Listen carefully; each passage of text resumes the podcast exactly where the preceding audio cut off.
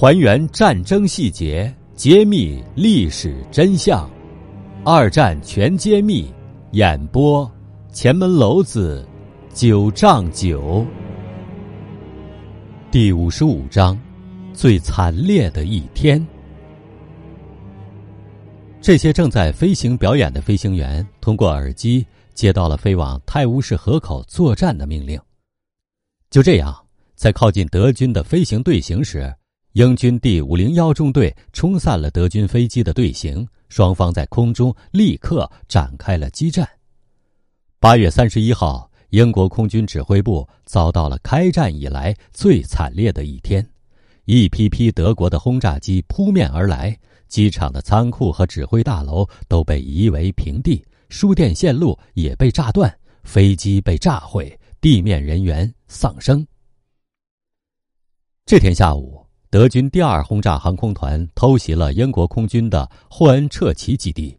当德机群来到机场上空时，雷达观测员这才发出了防空警报。好在大部分喷火式战斗机在炸弹落下前紧急升空了。九月四号，英国空军对柏林进行了第四次夜间空袭以后，希特勒在柏林体育馆举行集会。希特勒发表演讲说：“丘吉尔正在施展新的招数，那就是夜间空袭。他进行的空袭效果并不好，因为他的空军不敢在白天飞临德国上空。我们将制止夜间空中的强盗行径。愿上帝保佑我们！总会有一天，德英两国会有一个求饶，但这绝不会是德国。”这一次，希特勒犯了影响不列颠战役全局的关键性失误，轰炸目标开始转向了伦敦。实际上，希特勒如果坚持原来的空袭战略不变，德国空军很快就能赢得这场战争。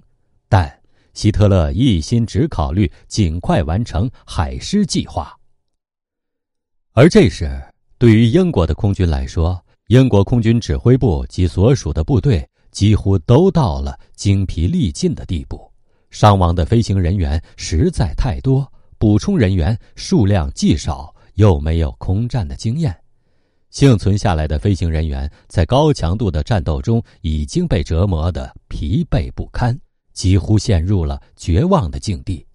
当然，这个情况希特勒和戈林无法得知。在这种情况之下，戈林调整了部署。开始夜袭伦敦和其他的工业城市，打击英国工业生产和抵抗意志。希特勒此时对英国还有能力空袭柏林大为震怒，他命令格林进行相应的报复行动。希特勒还认为轰炸伦敦能造成英国国民的恐慌情绪，德国或许不需要陆军劳师远征就能迫使英国举手投降。一九四零年九月七号下午五点，德国大规模空袭伦敦的前一刻，一批批德国轰炸机正向英吉利海峡对岸猛扑过去。